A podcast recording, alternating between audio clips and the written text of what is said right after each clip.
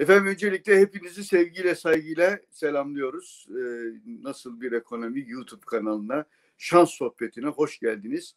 Biliyorsunuz Ali Ağoğlu ile birlikte bu e, şans sohbetlerinde sıcak gündemi değerlendiriyoruz ama bu sıcak günlerinde e, sıcak gündem daha da ortamı ısıtan ve artık neredeyse bir e, bezginlik, bıkkınlık verdiren bir hale doğru gelmiş vaziyette.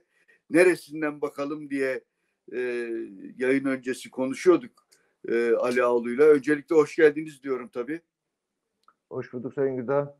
Ben hemen notu düşeyim. Ee, bugün, Bugün- 7 Temmuz saat 11.14 sabah. Ee, Erkenden Evet. yapıyoruz yayını diyelim. Ee, acil bir durum gerekti tabii. Bu kadar vergi artışına karşı bu yayını yok yok. Normal Cuma günü yayınımızı yapıyoruz ama biraz erken başladık. Hoş bulduk. Biraz erken Buyurun. Söz sizin. Biraz erken başladık ama e, yani hakikaten her dakikada değiştiği için bunu söylemen de iyi oluyor. E, çünkü en azından ne zaman konuşulduğunun bilinmesinde bir fayda var. E, bir vergi yağmuruyla karşı karşıyayız. E, dün e, Mehmet Şimşek e, Sayın Bakan bir tweet atmıştı. İşte mali disipline dikkat çekiyordu orada. Mali disiplinden e, gelen kısım bu oldu gibi görünüyor.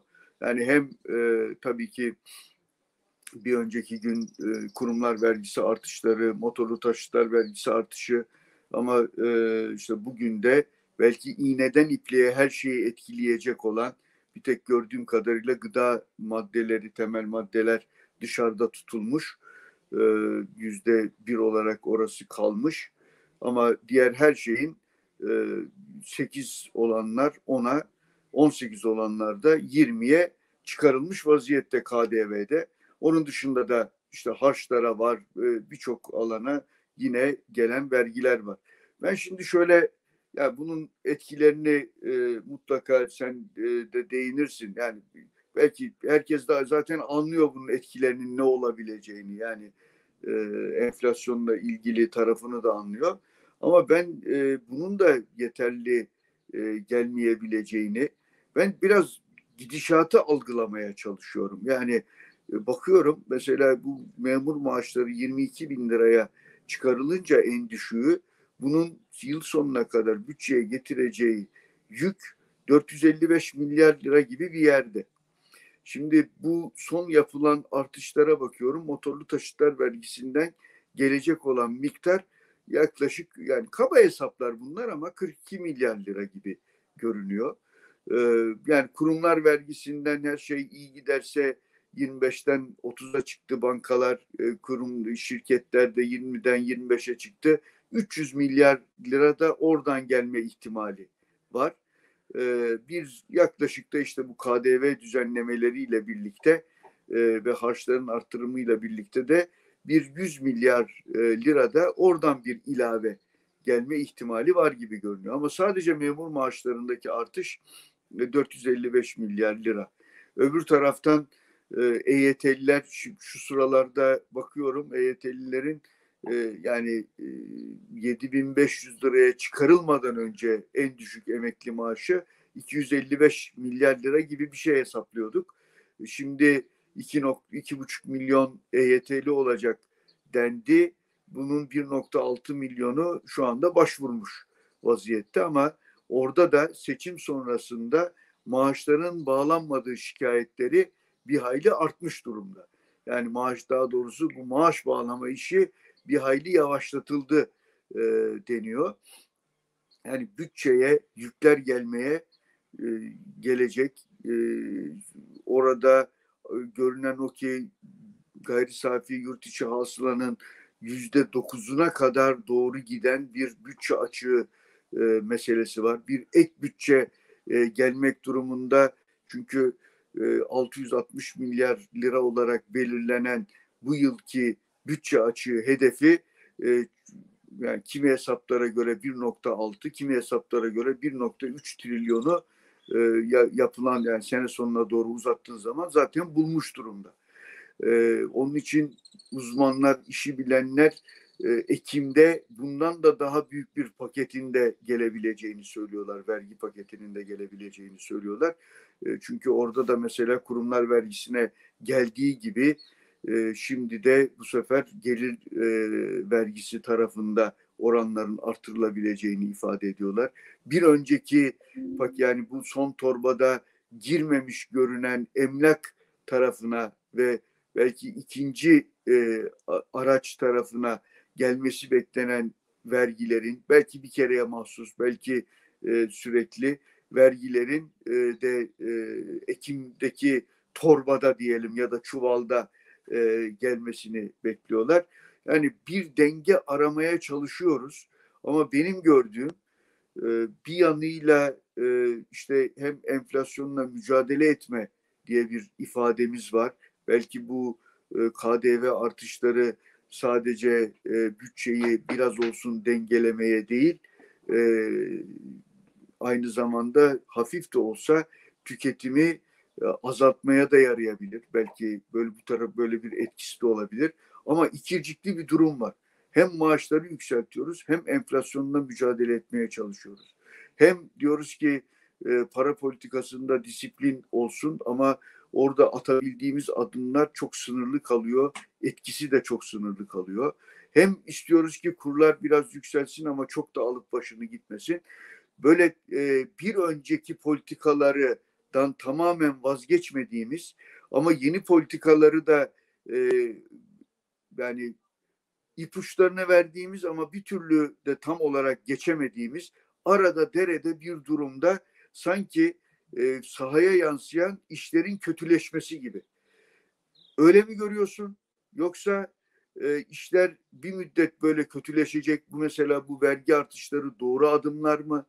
E, sonrasında bu iş biraz daha düzelir diye bir beklentin var mı? Yani biraz daha büyük resme baktığında şu günün heyecanının dışına çıkıp baktığında neler görüyorsun merak ediyorum. Valla saydıklarına bir küçük ekleme de ben yapabilir miyim? Bütçe açığını ciddi orta, belki de memur maaşları kadar ve belki de daha fazla arttıran bir KKM problemimiz de var. Çok doğru. Bütçeye bence memurlardan daha fazla yük bindiren ki memurlar çok ciddi. 4,5-5 milyon memur var yanılmıyorsam. Ee, KKM sahipleri 3.7 e, kaç? 3.7 milyon. Bunun tamam. 500 500 bini de sözleşmeli olanlar. Çok güzel. Yani e, KKM mudirlerinin sayısı yanılmıyorsam 2 milyon civarında olduğu söyleniyor ama mevduatın çok önemli bir kısmı 100 milyar doları aşkın bir kısım onlar için ödenen bir müthiş bir yük var. Sayın Şimşek de işte bu karar yani bu iyi bir ürün değildi en kısa zamanda bitirilecekti deyip bütün Türk lirası cinsinden KKM problemini de hazinenin üzerinden alıp Merkez Bankası'na yüklediler. Şimdi e, şöyle söyleyeyim. Bir iyi haberim var. Bir de kötü Hı. haberim var. Hangisini önce istersin? Ben iyi haberi söyleyeyim. Kötü günler geride kaldı. Kötü haberi söyleyeyim daha kötü günler bizi bekliyor. Yani üzgünüm. Yani Bunun geleceğini şimdi, tahmin ediyordum ama ne? evet, evet, evet, evet. Şöyle e, bir ekleme daha yapacağım KKM'nin üzerine deprem. Biz çok konuşmuyoruz ama deprem tarafındaki tamirat yani kendimize gelme çabalarımız sürüyor. Bu aynı zamanda önemli bir kamu harcaması gerektiriyor. E, yani bugün çok ciddi bir paket açıklandı. Evet. Şimdi bunların hepsini üst üste koyduğumuzda bu harcamaları yani, yani devlet verir, bir yerden bulur verir. Devlet bir yerden bulup veremez. Yani devlet ya vergiyle bunu toplayacak bizlerden ki biz onları destekleyeceğiz ya borçlanarak karşılayacak. Şimdi borçlanma tarafında oldukça kendine has diyeceğim eşittir ucube bir sistem idare ediyoruz orada. Yani garip bir sistem. Yani neredeyse bankaların silah dayayıp düşük faizle bono aldırıyoruz falan. Önden hazineyi fonlamaya çalışıyoruz ama bir taraftan enflasyonla bağlantısı olmayan bir borçlanma sistemimiz var. Herkes daha şimdi söylediğin gibi bir takım politikalar uygulanıyor.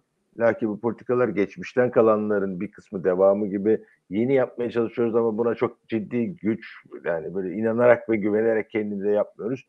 Daha da kötüsü işte seçimden bu yana 40 gün mü geçti, 41 gün mü geçti? Yüzde 40'ını 100 günün yüzde 40'ını ilk e, hamle hani kaç tane hamle vardı desen Merkez Bankası Başkanı ataması, politika faizinin değişikliği dedim kaldım. En son dün gece ve belki gece gelen iki tane büyük vergi artışı var. Bunlar iyi günlerimiz diyeyim ya da hani bunlardan sonra daha da yenileri gelir mi ki? Bence gelecektir yani. Çünkü a mali disiplin dediğimizde kafadan benim anladığımı ben söyleyeyim. Yani ayağını yorganına göre uzattır. Şimdi gelir tarafını yükseltmeye çalışıyoruz biz vergilerle ama gider tarafında KKM olsun. Depremi ayrı bir yere koyuyorum. Ee, zamlar, memur maaşları bunlar gibi gider arttırıcı tedbirler alıyoruz. Gelir arttırıcı tedbirleri bunların üzerine eklemeye çalışıyoruz ama arada hep bir boşluk kalıyor. Bir. iki bunların arasında bir zaman farkı da oluyor. Şöyle ki biz e, geliri arttırır gibi yapıyoruz. Bu geliri arttırır gibi yaptığımız için bunu mal ve hizmet satanlar bu artan gelire işlerden kendileri de bundan pay almak istediği için fiyatı arttırıyor. Bu sefer arttırılan gelir ona yetişemiyor. Burada çok basit bir şey söyleyeyim. Çok bu konuyu uzattığımız, konuştursak çok uzayacak ama nominal gelir arttırmanın çok bir önemi yok.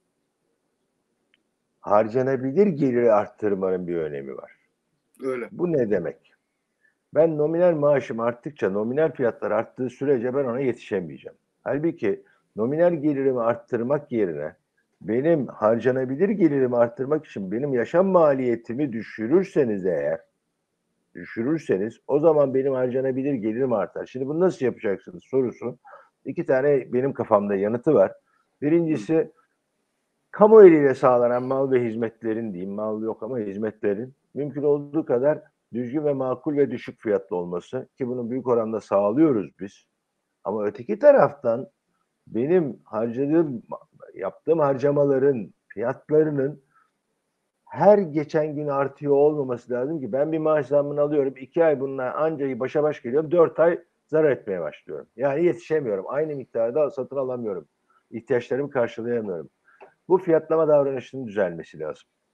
Şu anda kamu eliyle fiyatlama davranışları bir kez daha bozuldu. O bahsettiğimiz faiz, şey, KDV artışı.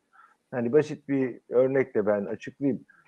Yani o KDV artışı şu anda bugün markete gitseniz zaten sizi çarpacak. Yani hatta artmamış 10 Temmuz'dan itibaren geçerli bunlar ama bugün artmamış olsa bile markete gittiğinizde teknik olarak bir market işletmecisi olsanız 100 liraya aldığınız bir mala 18 lira KDV ödediğinizde 118 lira kar marjını unuttum. 118 liraya satacakken bir sonraki malı 120 liraya alacağınız için aradaki 2 liralık farkı kapatabilmek için bugünden onu 118 liradan 120 liraya çıkarırsınız. Yapacağınız fazla bir şey yok. Çünkü enflasyonun kurbanlarından birisiniz siz de. Yani ha, yok ben 18 lira KDV. Ha bir fark var. Çok özür dileyerek söyleyeyim. Eğer parasını ödemiş ise şu ana kadar bir problem yok. Ama o zaman da fırsat maliyeti söz konusu. O yüzden her hal ve şart altında parasını ödememişsek kesin 120 lira yapacak. Fırsat maliyeti değil, fırsatçılık söz konusu olarak. Hayır değil. Değil değil değil. 118 lira parasını vermiş adam bu arada %35-40 faizden vazgeçti. Neden öyle diyorsun? Fırsatçılık yok. 118 lira peşin ödemiş. Bir ay bu hafta duracak. %35 faiz alacağı yerde düşünürsen- bankada. Efendim? Öyle düşünürsen eyvallah ama sonuç Öyle ama olarak onun şimdi yaptığı bugün para iş verdiğim zaman ben bir sermaye yatırdım. O sermayenin karşılığında bir getiri elde etmem lazım ki hayatımı ve işletmemi sürdürebileyim. Öyle düşüneceğim. Bu bir fırsatçılık değil. Sorun bu fiyat dengelerinin sürekli bozuk olması, enflasyon beklentilerinin bozuk olması, fiyatlama davranışlarının bozuk olması ve hepimizin de enflasyon beklentilerinin yani darmadağır olması. Ya ben ben bile şu anda herhangi bir yerde ödediğim herhangi bir fiyat ucuz mudur, pahalı mıdır, doğru mudur, eğri midir hiçbir fikrim yok. Ödüyorum, geçiyorum, sonra bütçeye bakıyorum, aa açık vermişim, hadi borçlanıyorum. Ya da hadi gidiyorum zam istiyorum. Bir şey oluyor ama fark etmiyor. Ya bu sistemin hakikaten artık yani hep söyledim, hep söyleye geldik. Yani bu işin ha şimdi bu söyleyeceğim şey çözüm müdür sorusunun yanıtı değildir. Diyeceksin ki nedir o? Faizde yeknesaklaşma dedim ben hep. Bu faizin yeknesaklaşması lazım. Peki bu kamu eliyle gelen verginin yarattığı enflasyonu çözebilir mi? Hayır çözemez. Anlaşalım. Çözemez. Yani böyle bir şey söz konusu değil. Yani siz faizi arttıracaksınız. Kamu eliyle yaratılan böyle bir fiyat artışı veya bir enflasyonu sebep olacak veya gelirimi harcanabilir gelirimi azaltacak bir şey çözüm müdür? Hayır değildir ama ilk başta o fiyatlama davranışları, enflasyon beklentilerini düzeltebilsek o zaman kuru da düzeltebileceğiz. Beklentilerle birlikte fiyatlama davranışlarını düzeltebileceğiz. Senin bahsettiğin anlamda fırsatçılık ortadan kalkacak. Ama şöyle de bir durum var. Mesela bir önceki günkü düzenlemelerden bir tanesi bu e, araba fiyatlarında ikinci el araba fiyatlarının liste fiyatlarının üzerine çıkamayacağına dair bir düzenleme geleceği söylentisi vardı. Şimdi bu Söylentisi değil o karar olarak geldi. Geldi İşlemez. süper. Ben ben o kısmını atlamışım. Süper. Bana birisi bir şey söylesin. A. Dersi birkaç şey söylesin. A. İkinci el araba fiyatı nasıl birinci el araba fiyatını geçer? Geçermiş. Neden geçermiş? Çünkü birinci elde araba yok. Çünkü talep var. Neden talep var? Herkes parasını bir yere doğru dürüst yatırıp da para kazanamadığı için gideyim mala veya şeye yatırayım diyor. Araziye emlak yatırayım. En kolay satılabilir. Küçük rakamlı yatırım araba. Arabayı talep ediyor. Araba talep edince üretim tarafında gerçekten veya suni sıkışmalardan nedeniyle birinci el araba gelemiyor. Tabelada duruyor fiyat. Aynen Merkez Bankası'nın politika faizi gibi. İş gören bir yer değil. İş gören taraf nerede? İkinci el piyasada. Nerede? Piyasadaki ikinci el, ikinci fi- fiyatlamada faizde. Burada da ikinci el arabada. Siz buna düzenleme getirseniz de bunun bir yolu bulunur. Ben söyleyeyim. Tabii. Faizleri, ya şöyle söyleyeyim. KDV'nin artışı olsun. Kiralarda yüzde 25 kısıtlaması olsun. Ee, ikinci el araba fiyatının tabela fiyatını, arabanın e, birinci el tabela fiyatını geçemeyeceği düzenlemesi olsun. Bunların hepsi çok ilginç bir problem yaratacak. Nedir o? Yokluk. Hayır. Yokluk bir nebze ama daha önemlisi kayıt dışı ekonomiyi patlatacak. İşte. Yani kayıt dışı ekonomi patlatacak ve artan vergi oranları, bununla ilgili çok bilimsel çalışmalar var. Artan vergi oranları tahsilat oranlarını düşürüyor. Sizin nette vergi tahsilatınız çok değişmiyor. Ama kayıt dışı artıyor.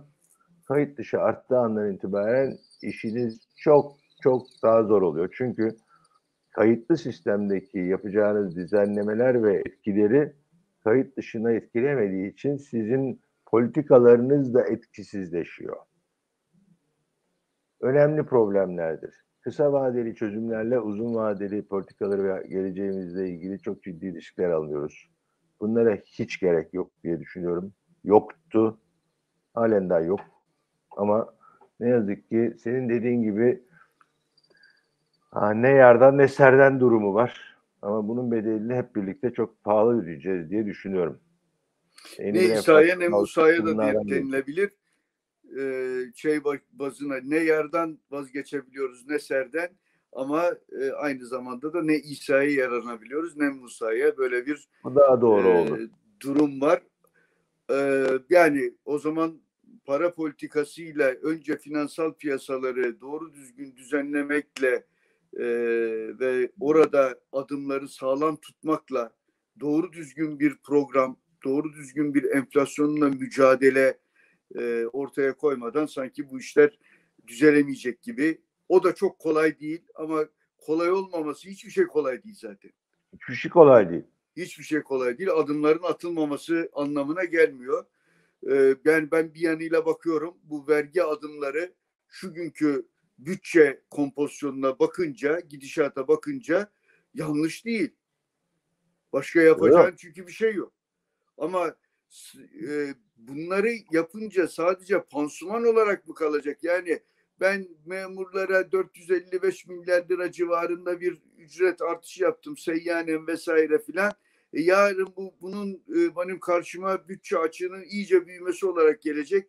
Hiç kontrol edemem. E, en iyisi hiç olmazsa onun kadar bir şeyleri ben e, ortaya koyayım. Yani o geliri de elde edeyim demek bir e, sıkılaştırma programı mıdır? Yoksa bir e, sadece günü idare etme meselesi midir? İnsanların hangisi olursa olsun ben öyledir ya da böyledir demek için değil ama insanların bunu kavrayacağı şey vallahi işte kaşıkla verdiler, kepçeyle alıyorlar filan gibi çok e, farklı ve enflasyonla mücadeleyi öne tutacak, ona katılacak bir teşvik edici, böyle bir dinamik yaratıcı bir eylem olarak göremiyorum. Çünkü bu bir hava meselesi aynı zamanda. Bu bir e, zihinlerde evet biz şimdi artık bu enflasyon işini hallediyoruz. Anlaşıldı bak hükümet de bu konuda çok ciddi e, bir program uyguluyor. Hepimizin vallahi kemerini de sıktırttı bilmem ne. Yani böyle mesajlar gelmeden e, yani bunların gelmesini e, istemek de bir tuhaf oluyor doğrusu ama e, bu da bir işe yaramazsa çok daha kötü bir yere doğru gidebiliriz. Ben onun için oradan biraz endişeliyim. Doğrusunu söylemek gerekirse. Yani önemli bir şey söyledin. Ben bir ekleme yapayım. Ee, enflasyonla mücadele sadece para politikasıyla olmuyor. Mali politikalarda oluyor. Mali politikalarda teknik olarak bahsettiğin gibi vergi artışları, harcanabilir gelirin azaltılması gibi yöntemlerle de oluyor. Fakat biz şu anda bu vergi artışlarını çok büyük bir paketin bir parçası olarak yapmıyoruz. Mesela şöyle bir şeyle gelseniz ki bence ekber ekonomi yönetiminden böyle bir şey beklerdim.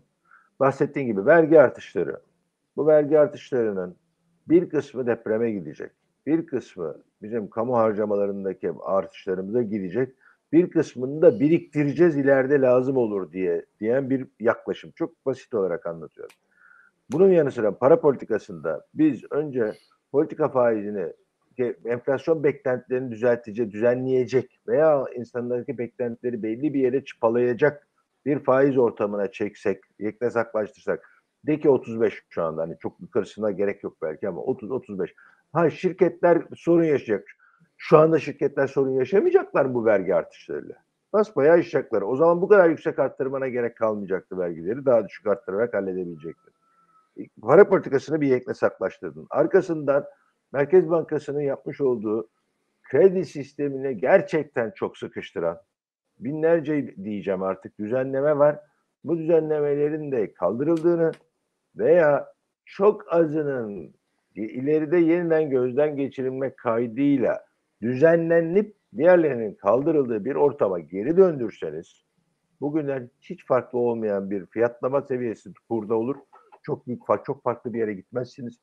Ve de bunu insanlara gerçekten enflasyonla mücadele paketinin parçaları olarak hem maliye hem politi şey politikasını e, para politikasını birlikte sunsanız düzenlemeleri bir araya getirseniz ve arkasından da işte eğitim ve kamuda 3-5 tane pardon yargıda 3-5 tane hakikaten makulü anlatan önlemi de anlat içine koysanız böyle bir paket olarak bize anlatsanız bunu hepimiz hem fedakarlıktan kaçınmayacağız hem de bu sıktığımız kemerin bizi öldürmeyeceğini bir süre sonra bir delik iki delik geri bir şey biliriz.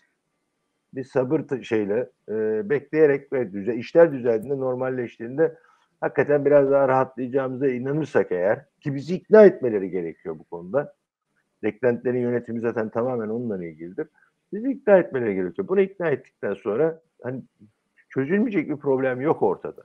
Ama biz evet, ama yani biz, dediğin gibi ne İsa'ya ne Musa'ya yaranabildik. Yani. Yaranabiliyoruz. Bir de beklenti yönetimini gene benim e, gördüğüm biraz da işte Birleşik bu sefer Cumhurbaşkanımız gidiyor. Birleşik Arap Emirlikleri'nden 40 alır gelir, 25 alır gelir filan gibi e, bu tür şeylere bağlamaya başladı. Taşıma suyla bu değirmen Ee, dönmez Sayın Güldağ. Dönmez yani, dönmez. Dönmez. Ya olmayacağını e, biliyoruz ama işte beklenti yönetimi diyorsun ya. Bu sefer de bu tarafa Dönmez. doğru bir beklentiler oluşmaya başladı. Günü kurtaran Neyse bu, beklenti e, yönetiminden söz etmiyorum. Daha uzun vadeli, daha kalıcı, daha sürdürülebilir şeylerden söz ediyorum. Peki çok küçük bir şey sorayım arada. Çünkü bu zannediyorum daha çok konuşacağız bu konuyu. Ee, orada yani yapılabilecekler konusunda da fazla bir şey öneremiyoruz gördüğüm kadarıyla. Şirketlere de vatandaşa da. Çünkü daha hiçbir şey tam belirlilik de yok. Ee, yani bir yanıyla iş dünyası e, biraz da böyle yani bir dönem öncesinde de bekliyordu. Şimdi ne olmayacağını üç aşağı beş yukarı anlıyor. Belki biraz regülasyonlar hafifleyecek ama mesela ihracatçıların yüzde 40 işinde bir değişiklik yok. ve kredi alabiliyor musun, finansmana erişebiliyor musun? Gene yok. E, Exim Bank kredileri e, çok sınırlı zaten. Yani orada da bir açılma yok. Yani orada sıkıntılar bir şekilde devam ediyor. Oraya ne zaman sıra gelecek onu da bilen de yok. Onun için böyle işte e, Birleşik Arap Emirlikleri'nden para gelecek. İnşallah bunlar faydalı olacak filan gibi konularla günler geçiyor. Biraz böyle senin dediğin 40 günü geçti herhalde gerçekten baktığında hele 14 Mayıs'tan bu tarafa bakarsak yani hani seçim seçim diye iyice bir e, şeydeyiz, e, kayıplardayız. Bu borsa şirketlerinin kar paylarına tevkifat oranı sıfırlandı filan bununla ilgili böyle bir, bir cazibe yaratır bir şey olur mu geri alımı?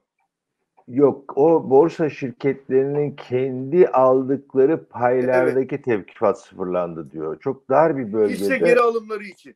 Hisse geri alımları ile ilgili o tabii ki şöyle doğrudur o bence. Yani aslında netleştirmişler yani orada bir problem yok. Çünkü adam birinci kar payını dağıtırken zaten ilgili vergi ve stopajlarını ödüyor.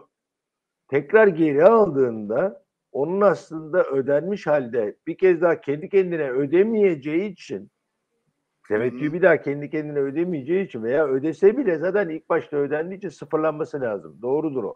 Bireylere geçtiğinde ben gelir vergimi tekrar oradaki ödenmiş olandan kendi ve gelir vergim oranındaki aradaki farkı ödemek üzere oradan o stopajı alıyorum, düşüyorum, farkını ödüyorum. Şirketlerde bu böyle değil. O herhangi bir şeyi herhangi bir etkisi yok. Sadece bir muhasebe düzeltmesi yönet şeyi bu. Çok Öyle mi diyorsun? Bir yani şey bir teknik düzeltmenin ötesine gidecek şey böyle değil. cazibe yaratacak. Ee, yok. Yok. Yani öyle bir te, te, şey tamamen şey teknik bir düzeltme yani. Eyvallah. Yani bu çünkü çok Peki, rastlanan bir durum değildi bizde daha önceden. Yeni geldi. Yoksa şirketlerin kendi hisselerini almalarını cazip kılacak bir şey değil bu. Hı. Bir hatayı Eyvallah. düzeltiyor. Yani ben çok bir şey bulamıyorum e, şirketlere bu dönemde söylenebilecek. İşte mesela yatırım fonları filan e, meselesi vardı. Oradaki istisna da kaldırıldı. E, yani yatırımla şirketler bir araya getirecek, fırsat ortaya koyacak bir şey senin aklına geliyor mu ya da senin bir söyleyebileceğin bir nokta var mı şu aşamada? Valla şu anda bir şey yok. Biraz evvel söylediğim hani o bütüncül paket meselesi şimdi bize baştan böyle bir paketle gelinse tek tek tek tek tek tek bu hepsi toplar bir araya getiririz. Bir sonuç ortaya üç aşağı beş yukarı çıkar. Zaten sıkıntı ve bana göre sorunlu olan kısmı da burası. Şimdi bir parçası geldi, vergi parçası geldi. Ki dediğim gibi bunlar hani iyi günlerimiz, biraz daha daha iyi günlerimiz de olacak yani vergi konusunda korkarım. Ee, onlar bir gelecek. İşte para politikasında bir sonraki PPK'yı bekliyoruz. Neden bekliyoruz hiçbir fikrim yok.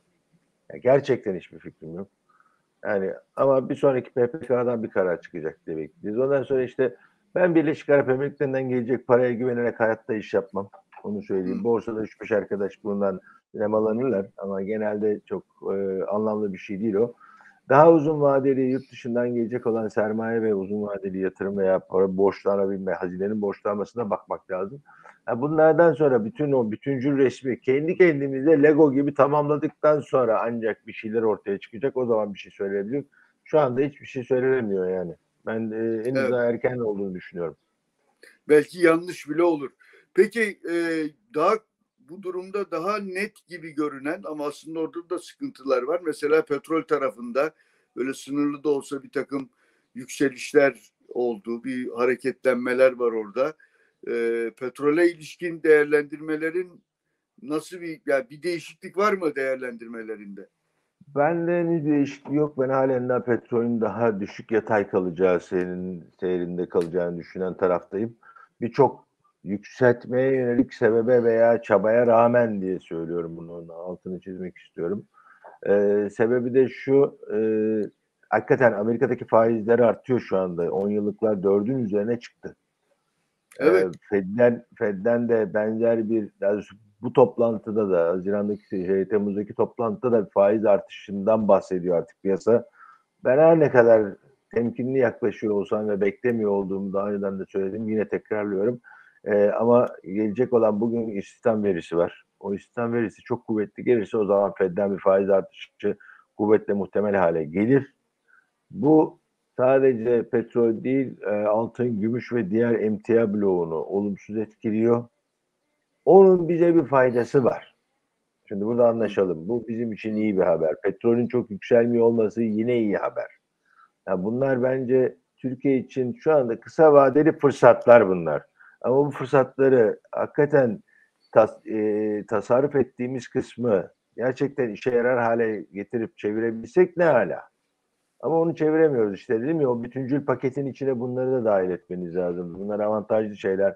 Onların uzun vadede değil ama en azından bu yıl ve önümüzdeki yılın bir kısmını karşılayacak koruyucu, hedge amaçlı koruyucu önlemler bile bu paketin içine alınabilirdi. Bunlar çok fazla yapılmadığı için onlardan da çok uzun vadeli fayda sağlayamayacağız. Ama Amerika'daki faizler yükseliyor şu anda. O genel emtia bloğundaki faiz şeyler fiyatlamaları aşağı indiriyor. Tal koridoru nedeniyle 2-3 toplantı önce yap, şey sohbetimizde orada bir problem olabilir. Tal koridoru devam etmezse demiştik. Fiyat artmıştı. Şimdi o geri geldi. O da yine Türkiye açısından iyi bir haber. Çünkü artık net ithal- ithalatçıyız orada da. Yani bunlar yani emtia tarafı açısından iyi, e, faiz masraflarımız açısından kötü bir durum bu. Çünkü eninde sonunda Amerikan tahvili veya Amerika'daki faiz ortamı bizim baz faizimiz. Onun üzerine Türkiye risk birimi deyince toplam maliyetimiz artıyor. O kötü haber tarafı. Buna karşılık petrolde ben halen de 60'lı rakamları bekliyorum. Brent Hmm. tarafında 76 Bu sene içinde mi? Brent'te. Bu sene içinde bekliyorum. Bu konuda Uluslararası bir bankanın ve emtia bölüm başkanıyla da bir iddiam var. Kahve Evet onu geçen var. sefer de söyledin. Evet. İddia, hatta şey dedin değil mi bu e, sigara e, üreticilerine benzer bir e, muameleye de tabi tutulacaklar. Hani petrolün geleceği de karanlık İçin. gibi bir şey. Evet. Evet öyle bir şeyim de var, tahminim de var ama o de pet, sigara üreticileriyle petrol üreticilerinin benzeşmesi 2050'de olur. Büyük ihtimalle sen de ben de o sohbeti kaçırırız. Peki senin iddia iddia neyin üzerineydi? 65 dolar bu yıl içinde ben görecek diyordum.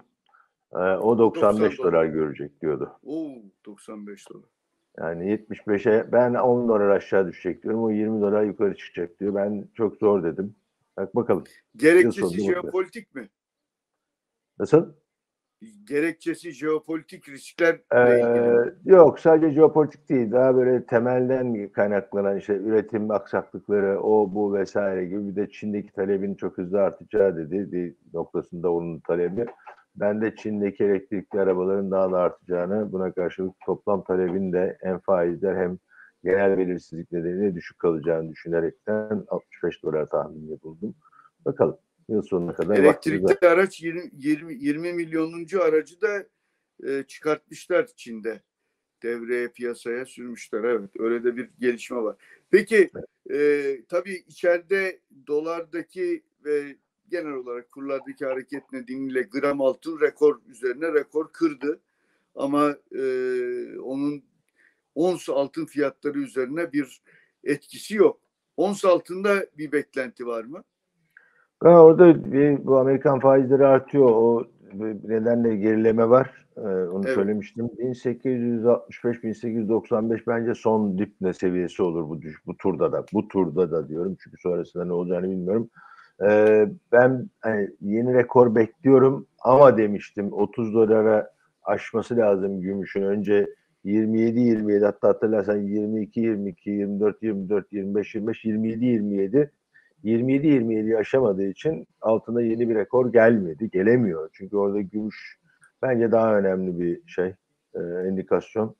O yüzden gümüşte de şu anda bir gerileme var. O da 22-22 altına inmediği, altında 1865-95'in altına inmediği sürece toparlanma ihtimaliyle yeni bir yükseliş ihtimali var ama böyle kopup gidecek bir ortam yok artık orada. Çünkü Amerika'daki faiz maliyeti gerçekten her tarafa sirayet etmeye başladı. Fed o yüzden bir maksimum iki faiz artışıyla bu yılı bitirir. Hani yıl sonunda faiz indirimi olacak diyorlardı ve ben buna katılmıyorum demiştim sene başında. Ee, 2024'ün ikinci yarısına bile sarkabilir faiz indirimleri. O yüzden altın ve gümüş için böyle bir fonlama maliyet baskısı nedeniyle çok böyle kopup gidecek bir şey Hmm. yok. Ee, aynı e, gram altının rekor kırmasıyla borsa endeksinin rekor kırması arasında benim için bir fark yok. Nominal rekorlardır diyorum. Dolar bazında baktığınızda borsada rekor falan kırmıyor. Sadece Bu enflasyon, farkı, Bu- enflasyon fiyatlama farkını yansıtıyor. Öyle gerçekten öyle görünüyor. Ee, bu önemli tabii. Peki e, senin dikkatini çeken ya da bu yaz aylarını nasıl bekliyorsun?